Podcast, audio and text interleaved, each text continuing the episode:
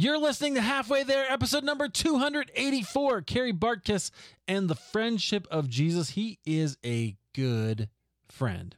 Hey, friends, before we get the show started today, I want to tell you about one of my new favorite podcasts, and I want you to just go and check it out. The show is called The 10 Minute Bible Hour. It's hosted by Matt Whitman. And I'll tell you what, the reason I love this show, if you feel like you need to cram an hour's worth of Bible study into 10 minutes because your life is just so busy, this is the podcast for you. 10 Minute Bible Hour is a lot of fun. Matt is an engaging teacher and he just goes through scripture. So the ones that I listened to recently, uh, he was going through the book of Matthew, went over it, and it was funny and it was fun to listen to. And it was just like this little dose of Bible right in the middle of my day.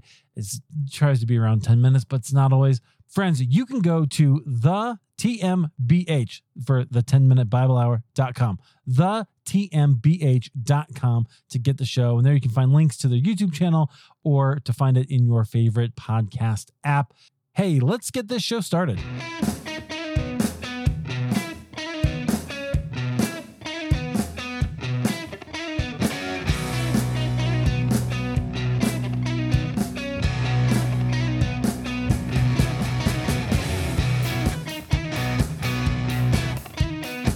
Friends, welcome back to Halfway There. This is the show where we have honest conversations with ordinary Christians about today's Christian experience. I'm excited for this conversation. Friends, as always, if you enjoy it, I, of course you will, I know you will. I did. Uh, go ahead and uh, share this episode with a friend. Like, if you just hear something, I don't know if you use the Overcast app, that's my favorite podcast app. Although I recently rediscovered Stitcher, whatever, wherever you are. In the Overcast app, you can just grab a snippet, which I think is super cool. Grab 30 seconds or a minute, text that out, share it on social media, tag me. I'd love to hear from you and hear uh, how, how this episode is encouraging out there. That would be awesome. All right, guys, today our guest, she's a spiritual director. You guys know I love spiritual directors. Um, she walks with women during times of grief or heartache. I'm sure there's a story to that. Our guest is Kari Bartkus. Kari, welcome to Halfway There. Hi, Eric. Thank you so much for having me today. Thanks for being here. I'm excited to kind of get to know you. And you're a podcaster too, are you not? I am. Yes. My podcast is called Let's Encourage One Another, and it is about caring for those that are hurting. And so, yeah. I feel like that's super biblical. Yeah, absolutely. Very powerful. That's good.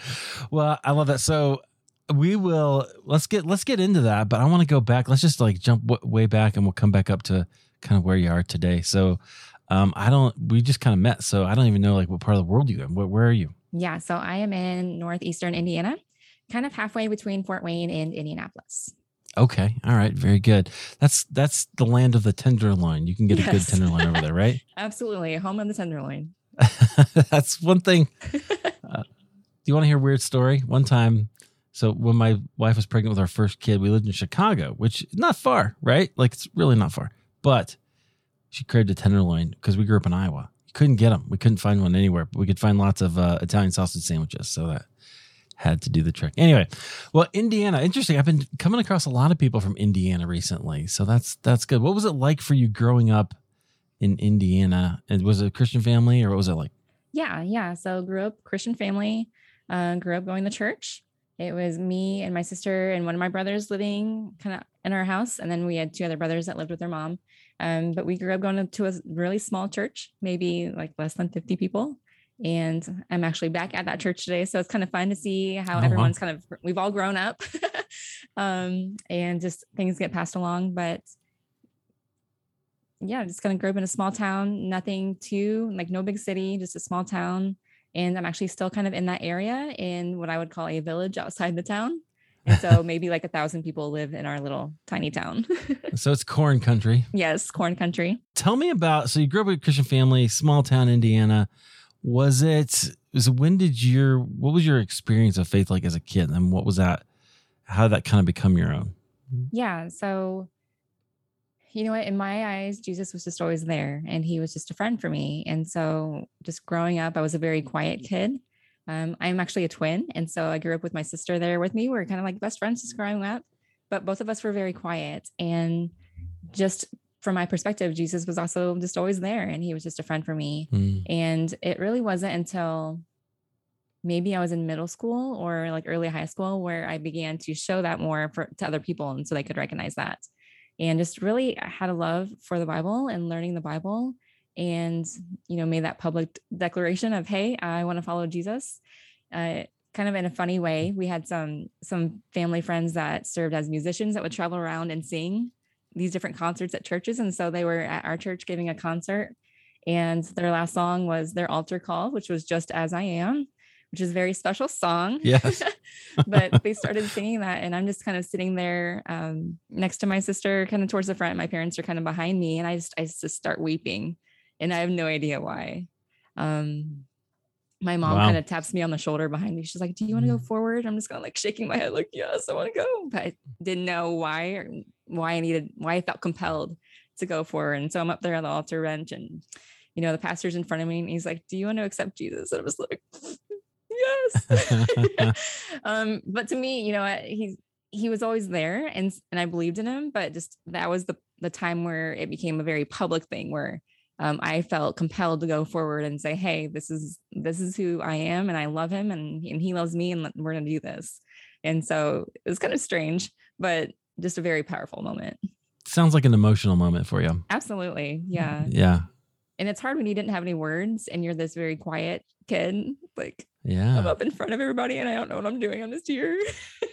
Your mom knew you though. She she knew what you were thinking. That's good. It, yeah. I'm thankful for her. That's helpful. That. That's really cool. I love that. Okay, so fascinating. Um yeah, I'm I just love stories like that. It's always interesting to me how people find or, or make that choice for themselves. What where it is. There's there's some interesting heritage, you know, with the altar call too, right? Like in right. America, it fascinates me how we're still influenced by things like that, even though we have no idea. So, uh, cool. So, I guess I was in middle school, and so you were growing up, and then like when at some point usually your faith starts just to become your own a little more like you're you're learning i call it learning the way of jesus right so you're learning kind of how that what that's like your practices and whatnot what was that like for you yeah, I would say that time came mostly in high school. Um, we had we had an interim pastor when I was in middle school or high school, somewhere around there. And you know, up until then, I really didn't pay attention during the sermons. You know, they just kind of they didn't catch my attention, and I wasn't listening in that way. But when he spoke, like for some reason, it described my heart. And I remember there was a specific passage that he was reading about you know, from Deuteronomy chapter one, how God was calling his people, you know what? He said, you've, you've stayed at this mountain long enough and it's time for you to break camp and move on. And mm. I don't hmm. remember anything else about that, that message, that sermon, but just for whatever reason, this interim pastor, he had the, the gift of making the Bible come alive for me.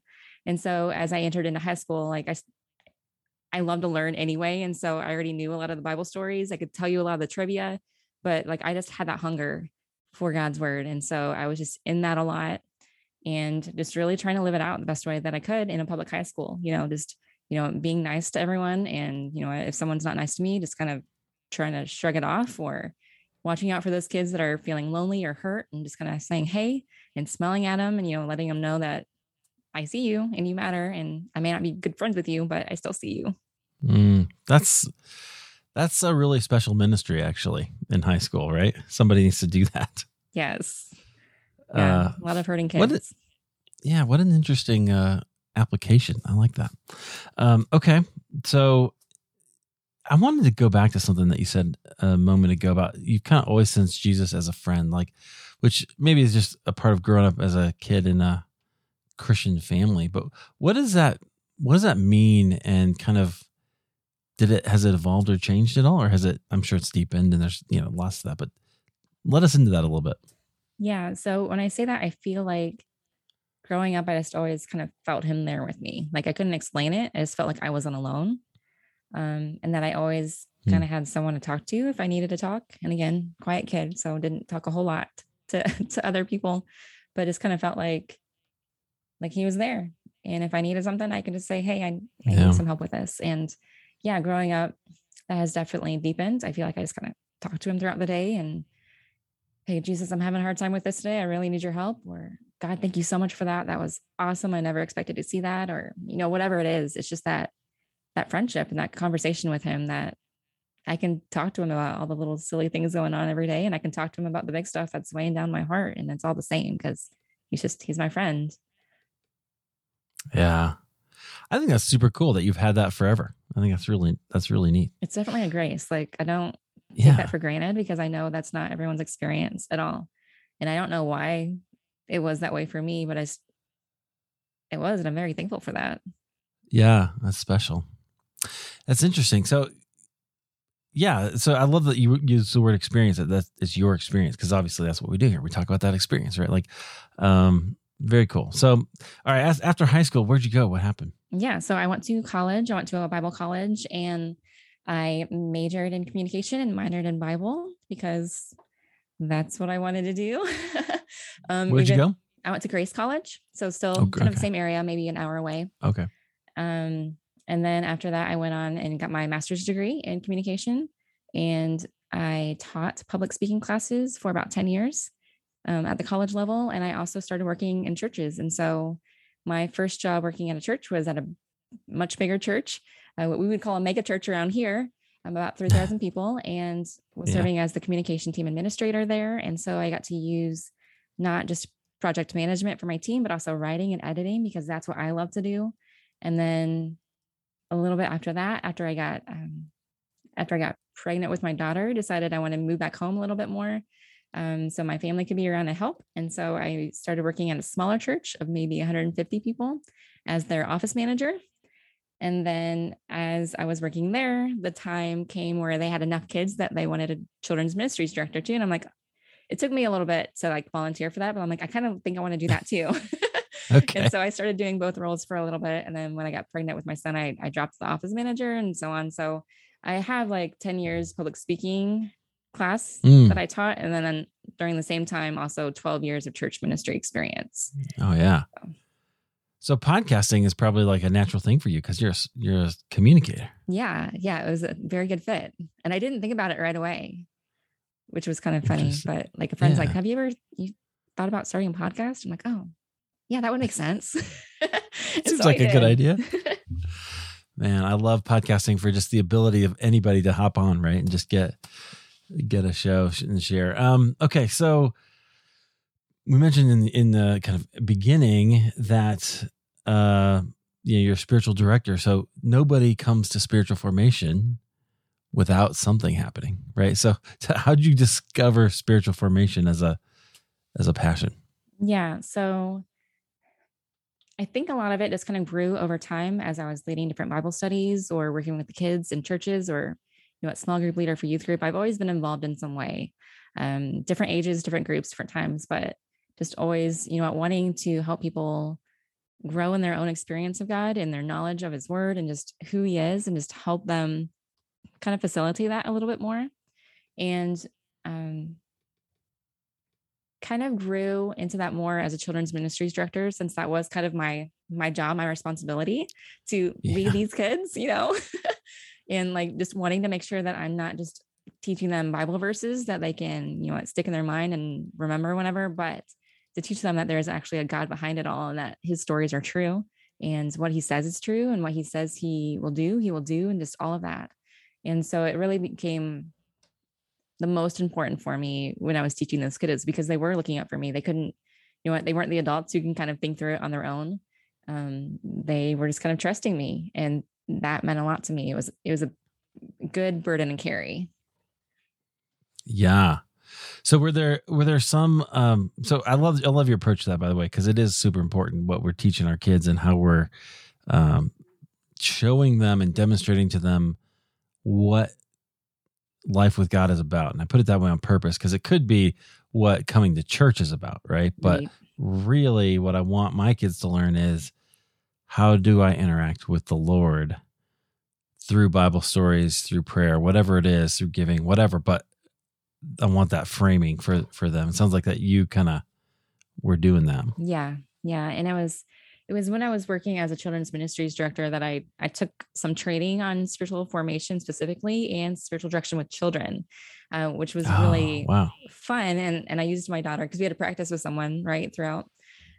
So I practiced with my daughter some of these things that we were going through and just kind of sat with her through that. And it was just, it was such a good precious time. Like there's not always this big like aha moment for everyone every time, which is okay. I mean, I think a lot of us expect that. But yeah. it's just that tender moment of just sitting there and just sitting with her and with Jesus. And we're just, this is what we're talking about. And how are you experiencing today? And what do you want to talk to him about? And things like that. And so I think that's where a lot of the, the training part of it came was when I was working as a children's ministries director, because I wanted to make sure that I was doing a good job and I was interested in it, not just for the kids, but for myself. Yeah. Yeah. And so I have so many thoughts because I think that's so true. Like I consider that those like those are really holy moments, right? When you when you're sitting and listening and talking with someone and inviting Jesus. I mean, Jesus is always there, obviously, but but listening to him as well and letting him be part of the conversation is really I think it's it's undervalued, you know, but it's really unique in a children's ministry role, I think. Yeah. Maybe it's not what do I know? I don't know if I'm that uh, connected to a lot of children's ministry directors, but it seems like it is. Would be my impression. Right. Yeah, I would agree. I think a lot of us kind of shy away from that, and I don't. I don't know why. Um, but it was just it was fun to see because even though I practiced with my daughter, like I still had other moments when I was able to sit with other kids too, and just how much they look forward to that time just to sit with an adult they trust and mm. come to God together and just be able to share like they look forward to that and like that they're hungry for it and yet yeah. so many of us don't stop and like even as parents we don't always stop and sit for five minutes with our kids and just be together you know? Yeah. Yeah i think that's an interesting side effect of what's happening right now with technology. Like it's it's just easy to distract yourself from everything else right? And so that kind of personal attention is even rarer than it was when i was a kid right? Like that's I'm a Gen Xer, so we nobody paid attention to us. But that's like that's a that's absolutely there, and I think that's an interesting insight. Um, like it's interesting for kids on the, the spiritual journey has a spectrum, right? There's there's these stages. They're not linear necessarily, but you go through them. But even as kids, you probably saw stages that you would want to lead them through. What was that like? How did you think about that? Yeah. So on my end, I think it was just always encouraging them to come close to him no matter what that looked like for him for them. And so you know, if they were new to God and just experiencing him and maybe they had come from a home where it's just, you know, we're going to read a Bible story and do a prayer and it's good night and that's it. Or maybe they didn't even have that. It's just, it's just trying to introduce them to different ways to come close to him and, and encounter him.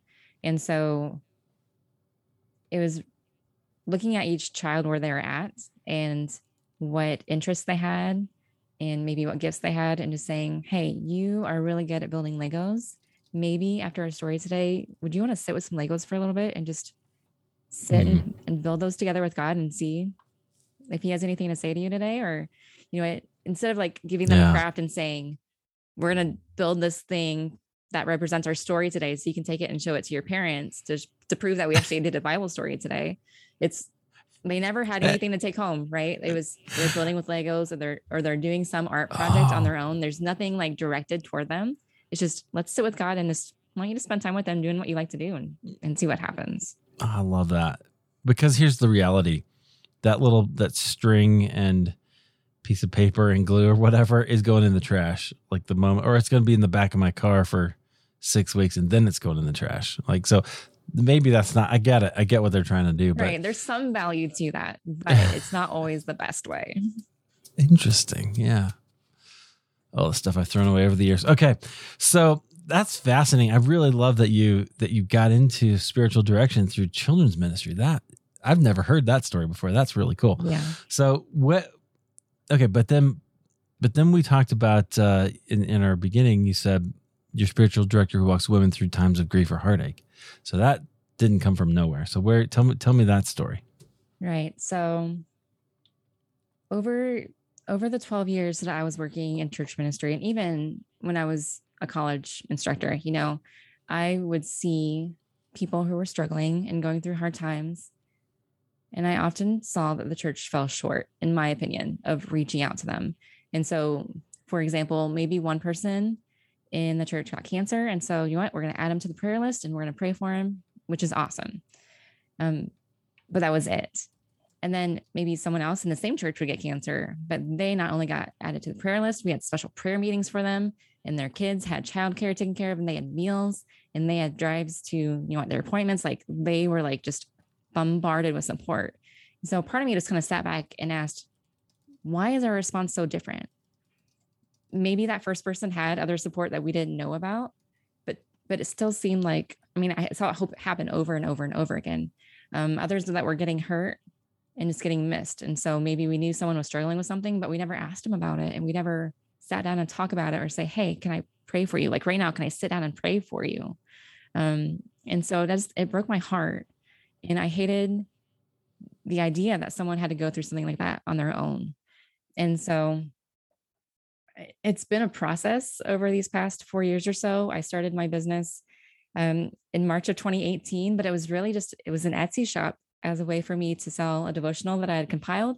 You know, all those years of writing for the church, I kind of just compiled some together and I put it in a devotional and put it on Etsy. You know what? Because that was the easiest way to get it out there for me.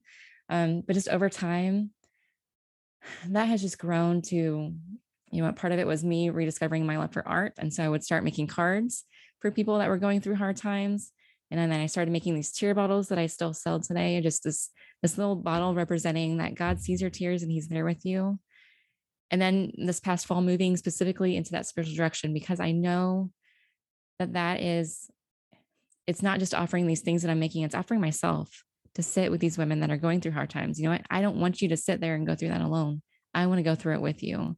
And I want to sit with you in those hard places. And so um, back in, in March 2020, I stepped away from that children's ministries role because I really felt like God was calling me to, to do that and to really go all in with this, um, with my business. Love does that.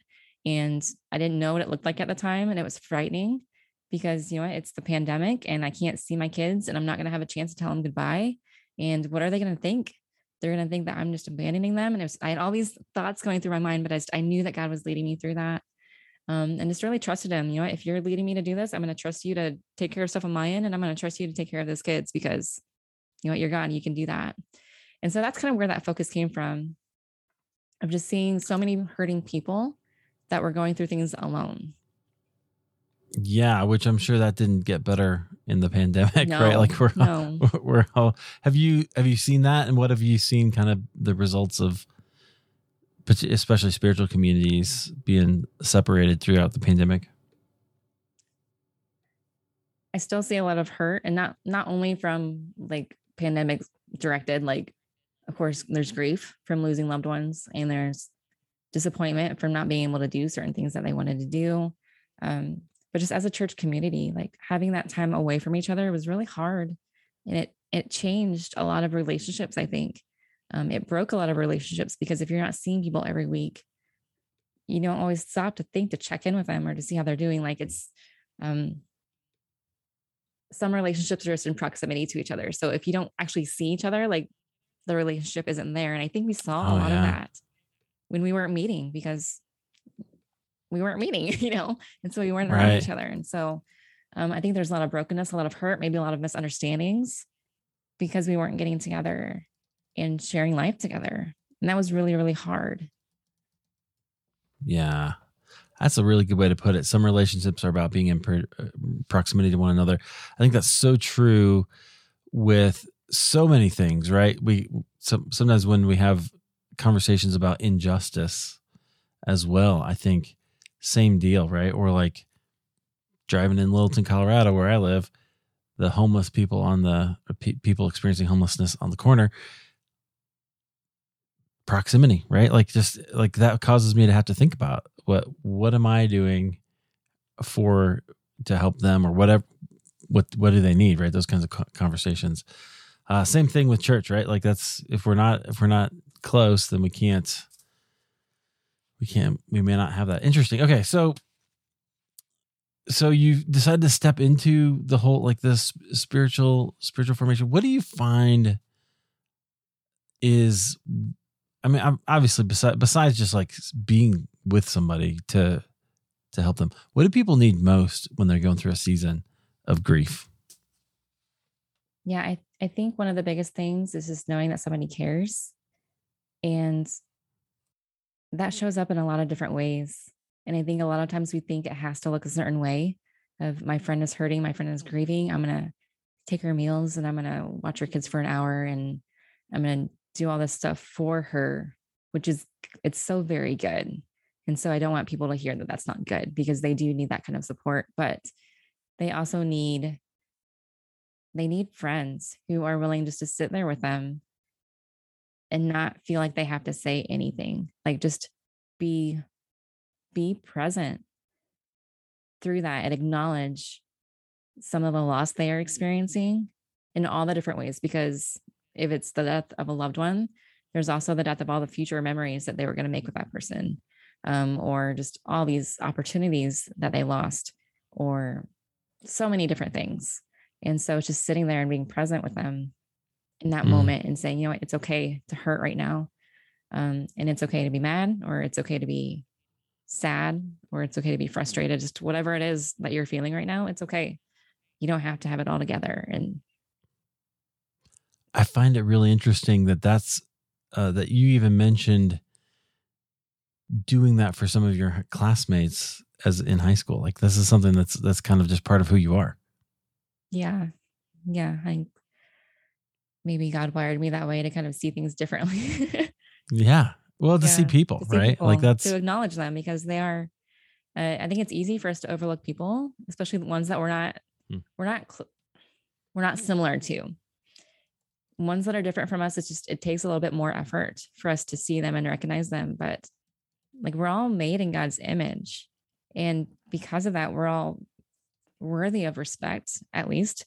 You know, if nothing else, like I acknowledge that God made you and He has His image in you. And I want to see God in you. Like I want to see what that looks like. And so just acknowledging their worth and their values is really important to me. Yeah. See, I love that because that's really a kingdom view of the human being, right? I think we see Jesus do this all the time. That, you know, the religious leaders and the Pharisees were very concerned about how people behaved and the rituals. And I understand why they did that. I think sometimes the evangelical church does the same thing, um, which is troubling, I guess, in some ways. But the kingdom view, the way that Jesus shows up is it doesn't like if you're willing to come, you're okay, right? Like come, because you're accepted and you're already loved. That's why it makes me crazy when we have songs that or sermons or whatever talk, that talk about deserving love or I don't deserve love you can't do that because the moment you introduce deserve deserve to love, it's no longer love. Mm-hmm. It's earning. You either are loved or you aren't. Right. Right. And so I hear you saying, well, they're they're people that God loves, and so I must love them too. Yeah. And and I say that, and that's definitely what I aspire to. I'm not perfect. Like there's oh, definitely oh, sure. people that I have a hard time seeing that way. We all do. We all, um, but if we just kind of keep that that idea in our heads that you know god made them like god is in them somehow and just trying to find that and and value that and just see, see their worth i think that's really important for us to do. Yeah. And i love that. Friends if you if there's somebody that you need to see or even if you just like take take a moment just ask the lord do this. I i know that he'll answer this. Ask the lord who do i need to see today? And then when he shows you that person, you'll know, and then just see them and do whatever comes to mind. And even if it's a friendly say hello or buying their Starbucks or whatever it is, I don't know what it is, you'll you'll know and uh and do that because you might have a kingdom impact. You just never know. Okay, Kari, I want to ask you, um, has anybody when's when's a time when somebody has sat with you, has has ministered to you this way? Yeah. So I have, I've gone through several difficult seasons. Like I've struggled with depression at times. Um, I have been through a divorce, been single parenting for a couple of years before I got remarried. And so there have been lots of seasons where I have had struggle and heartache and um, just a really hard time. And, and most of that was, you know, I needed time to be on my own and really just sit with the Lord and figure that out. Like I actually I pushed people away when I probably didn't need to. Um, but I know there are definitely moments when I was in college or shortly after where maybe I had just experienced something that was really troubling to me. And I want to say I, I almost it, I almost acted like it was a, like a PTSD kind of response. Like I just kind of like I froze up and I got really anxious and like just kind of that kind of response. And I kind of freaked out a little bit. And there was one of my my friends at the church that I worked with who kind of saw that happen. And it's kind of it was a very crowded room. Um and kind of he saw that happen and he kind of just gently guided me away into a different room where there weren't a lot of people and just kind of sat with me there mm. until I could like try to make sense of it all. And he, and he tried to ask me questions. And I'm just like, I don't know. Like, I don't, I don't know. And so we just kind of sat there. And it just, it, it meant a lot to me that he was willing to do that, like mm-hmm. not have to have the answers because you know what, you want to fix it for people. So many of us want to fix it. Um, but he couldn't, and and I didn't know how to explain it. And so it's just it was sitting there together and just waiting for that moment to kind of pass before I was ready to move on again. And that, and I'm sure that happened several times, not not in the same way. Um, other times it might have looked like um, a classmate. My my grandfather was killed in a car accident when I was in college, and the, the year anniversary kind of came up. And for some reason, my my classmate remembered that, and he didn't really sit with me in that moment, but he sent me an email and he said, "Hey, I think tomorrow's a hard day for you, and I just want you to know that I'm mm. praying for you." And that was it. Like that's all I the the fact that he remembered in the first place, but the fact that he he cared enough to say, "Hey, I think tomorrow's hard. I just wanted you to know I'm praying," because that meant wow. I wasn't alone. Yeah, wow, that's really powerful. You started a podcast. tell me about what you do on your show. You're offering encouragement, but tell me what that's like and and uh, what you're what you're hoping to do with it. Yeah, so Again, my podcast is called Let's Encourage One Another. And it has a couple of different components to it. One is that I just want to train train others to help care for their friends well when they are hurting because I feel like if we have a friend who's grieving or or struggling with depression, you know what the first questions that come to mind are what do I say to her? Or what do I what can I do for him? Like what can I possibly do to help this feel better for him? Or like we we want all the practical mm-hmm. answers of what does it look like for me to care for someone who's hurting right now. And so part of my podcast is really to help answer those questions and help people figure out this is something that you can do for your friend that might be meaningful for them. Or, you know, we're asking some of those questions of, well, what are you good at? Or what would be meaningful to your friends And and what are your boundaries and just how do you trust God to help you discern all of that because every situation is different. And so even though we both have friends that might be going through cancer, the way that we respond to both of them are going to be different based on their personalities, based on their needs, based on how serious it is. Like there's so many components that go into that. And so part of my podcast is just helping people think through that and giving them very practical things to think about or or do for their friends. Um, but part of it's also just speaking directly to that to that woman that's hurting and going through the difficult season of just saying, "Hey, I see you," and um, introducing maybe some spiritual practices that she can do on her own um, in her own time just to draw close to God, or, you know what, learning how to ask for help. Because when you're hurting, that can be one of the hardest things to ask for. You don't want to be a burden to someone else, or, you know, you feel guilty asking for help, or so many things go through your mind. And so it's speaking to both audiences and just really trying to help us all learn how to care for each other well. Yeah. You know what I love about that is that you you would think it's not that hard, right? But it really is hard. It is hard to know sometimes. Yeah. And again, I mean, part of it's part of it's a simple, hey, just if nothing else, just pray for them, you know, or say hi when you see them at church and check in and see how they're doing. But but it is nuanced because again, every situation's different. And even if you were it, to like interact with me at different points of my depression, like I would have needed different things at different points. So even though right. like it's just it's just staying close to God and saying, Hey God, what can I do for her today? And just paying attention to those sacred nudges from him and saying, Okay, if that's what you want me to do, I'll I'll do that. Yeah. Yeah, I agree with that. Yeah, I was gonna say we've been through uh this is an unbelievable season. A lot of it's COVID, it's just other people. The last half of 2021 was like unbelievable as far as I've gone whole decades without losing that many people in the family, right? Like it was it was wild. And I know we're not alone. A lot of us have, have gone through that. It's just that's kind of where we are. Um but it was fascinating to me. Sometimes there were there were times when you know, I wanted to talk to people at church and sometimes I didn't, right? And so there was like absolutely being aware of is this a encouraging conversation asking you to tell me all about it and sometimes I want to talk about it and sometimes I just want to sit in the back and just be angry about it, right? Like that's Absolutely. sometimes that's what you got to do. So having a little discernment there and asking, you know, one of the, one of my favorite tools is just to ask permission, right? Can I, can I? Is it all right if I ask you about, or is it, you know, um, I don't know what what kind of tools do you do you encourage people to use? Yeah, so asking permission is a big one. Um, even as simple as you know, I, is it okay if I sit next to you today, or would you rather sit next, just kind of sit on your own? Because especially if they've lost someone that they go to church with, especially if it's a spouse, like they're used to sitting with their spouse in church. And so to have someone come in and sit with them, like in some cases, it might be comforting, but in other cases, it might feel like you're taking their spot. And so you want to be very respectful of that and just honor where they're at.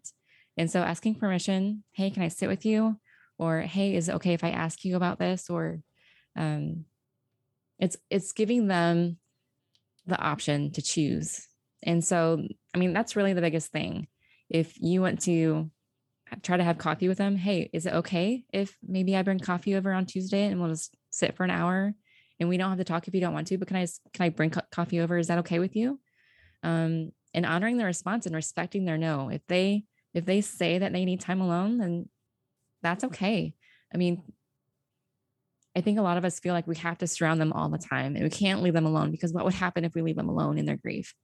which right again i'm all about not letting people hurt alone i understand that but you know what sometimes we just need to sit with god or we need to sit on our own and just have that time and space to process and if we take that away for people if we keep filling their calendars with stuff to do of hey i'm going to sit with you on tuesday and this person's going to sit with you on wednesday and this person's going to do this on thursday like we don't give them the time that they need to really process what's going mm-hmm. on and so just always asking them permission of you know, can I do this? Or, hey, I heard that there's a support group. It might be helpful to you.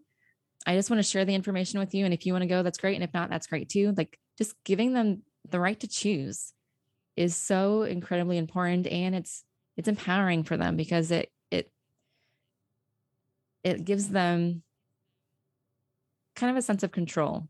Like they mm. they are the ones that get to choose how they grieve and how they're going to heal and i feel like sometimes when we try to force people into into certain things it just it never it never works well no right yeah so that's a great word that you used control right because one of the problem one of the things with grief is that you're not in control right is is you you find out you know my sister-in-law died in october we weren't nobody was in control of that like there's just it just happened and so we have to go through that whether you want to or not you know, there's a school shooting at my kid's school. I didn't get to choose that, right?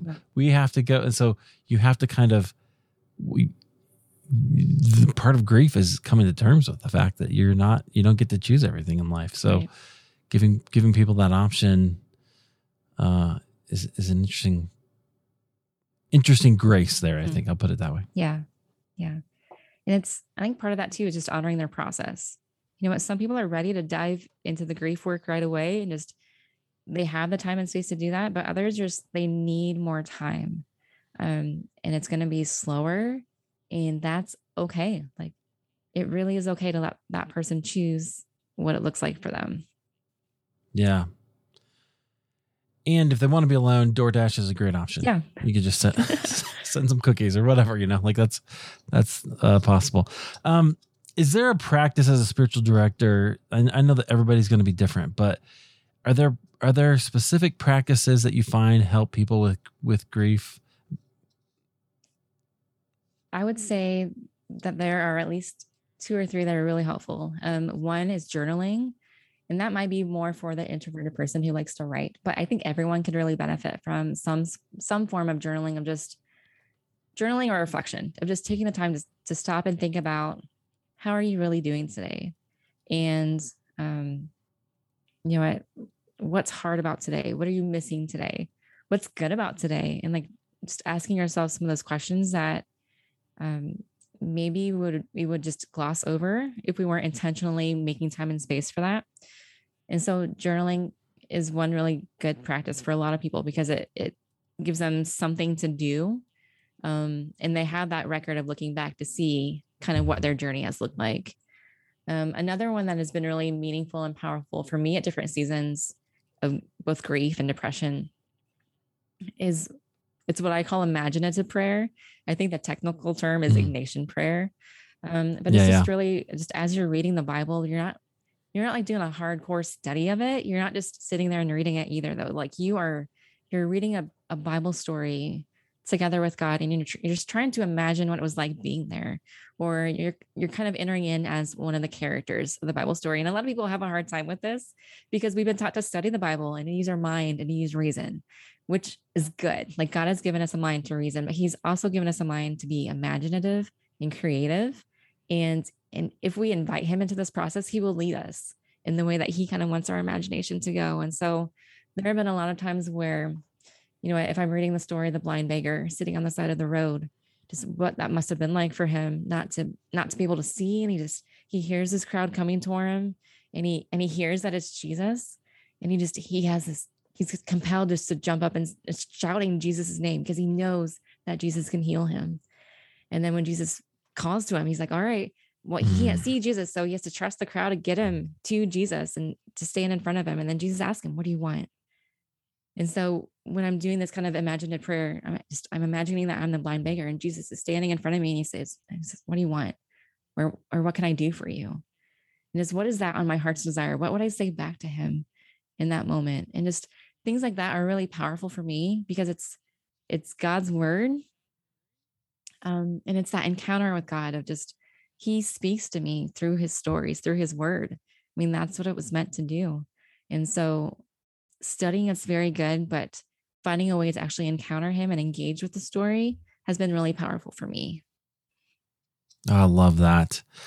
Yes. Okay. Ignatius of Loyola is one of my one of my heroes yes. because I just think uh I, I, did the exercises right after seminary, which was a great time to do that. Um, uh, for just in daily life, but it was like it was astounding. But um yeah uh, practices like that imaginative prayer are so powerful and i can even just envision it as you're describing right i'm, I'm stepping into that like oh what what would that have been like to not be able to see and then have jesus ask you what do you want like oh wow that's interesting um i love lectio divina for that as well right yes. there's a there's a way they kind of go hand in hand but um, there's a way that just learning to meditate on scripture and let the Lord show you something instead of just try to parse the Greek, which I can do. You see my books. I can do I can do that with the best of them. I got two degrees in that. But there's another way of of stepping into it and actually that's part of the journey. Where'd you learn that? Where, where, where did you? I mean, you're kind of introverted uh, as anyway, so maybe you always had that relationship. But how, how, where'd you, where'd you pick that up? Yeah, so I learned it mostly through my spiritual direction with children class. Um, I did that with Lacey ah. Borgo, and she led us through some of those exercises together as a group. And then I heard about it on a couple of different podcasts that I was listening to at the time. I'm like, oh. And then as I started thinking more about it, like I, I love to read and i just found myself naturally as i'm reading stories like i enter into the story you know i'm the main character and whatever they're experiencing i'm an experience. And and it's a lot like that. Like i felt like my experience reading this normal stories helped me when i was then reading the bible. Only this time of course i'm inviting god into the process and i'm saying god guide guide this story reading for me and just help me to hear you and help me to see where you're showing up. And so that's kind of where it where it started. I feel almost like i've always kind of done it just kind of yep because that's how God wired me. But I know again, a lot of people don't experience it that way. And so it's it's been really powerful when others have been able to enter into God's word that way. Isn't it interesting even to for me to have you go, I kind of always did that, but then to turn it and apply it to scripture, right? And to go, oh yeah, this is actually a way that we can because that was what was so brilliant about what Ignatius did and the way that he because that's how he came to Christ, right? He like was reading the life of Christ and was like, oh, you know, and so. Uh, but anyway, I find that really fascinating to apply that into scripture and then how that kind of creates this richness, you know, for you in a way that maybe is new.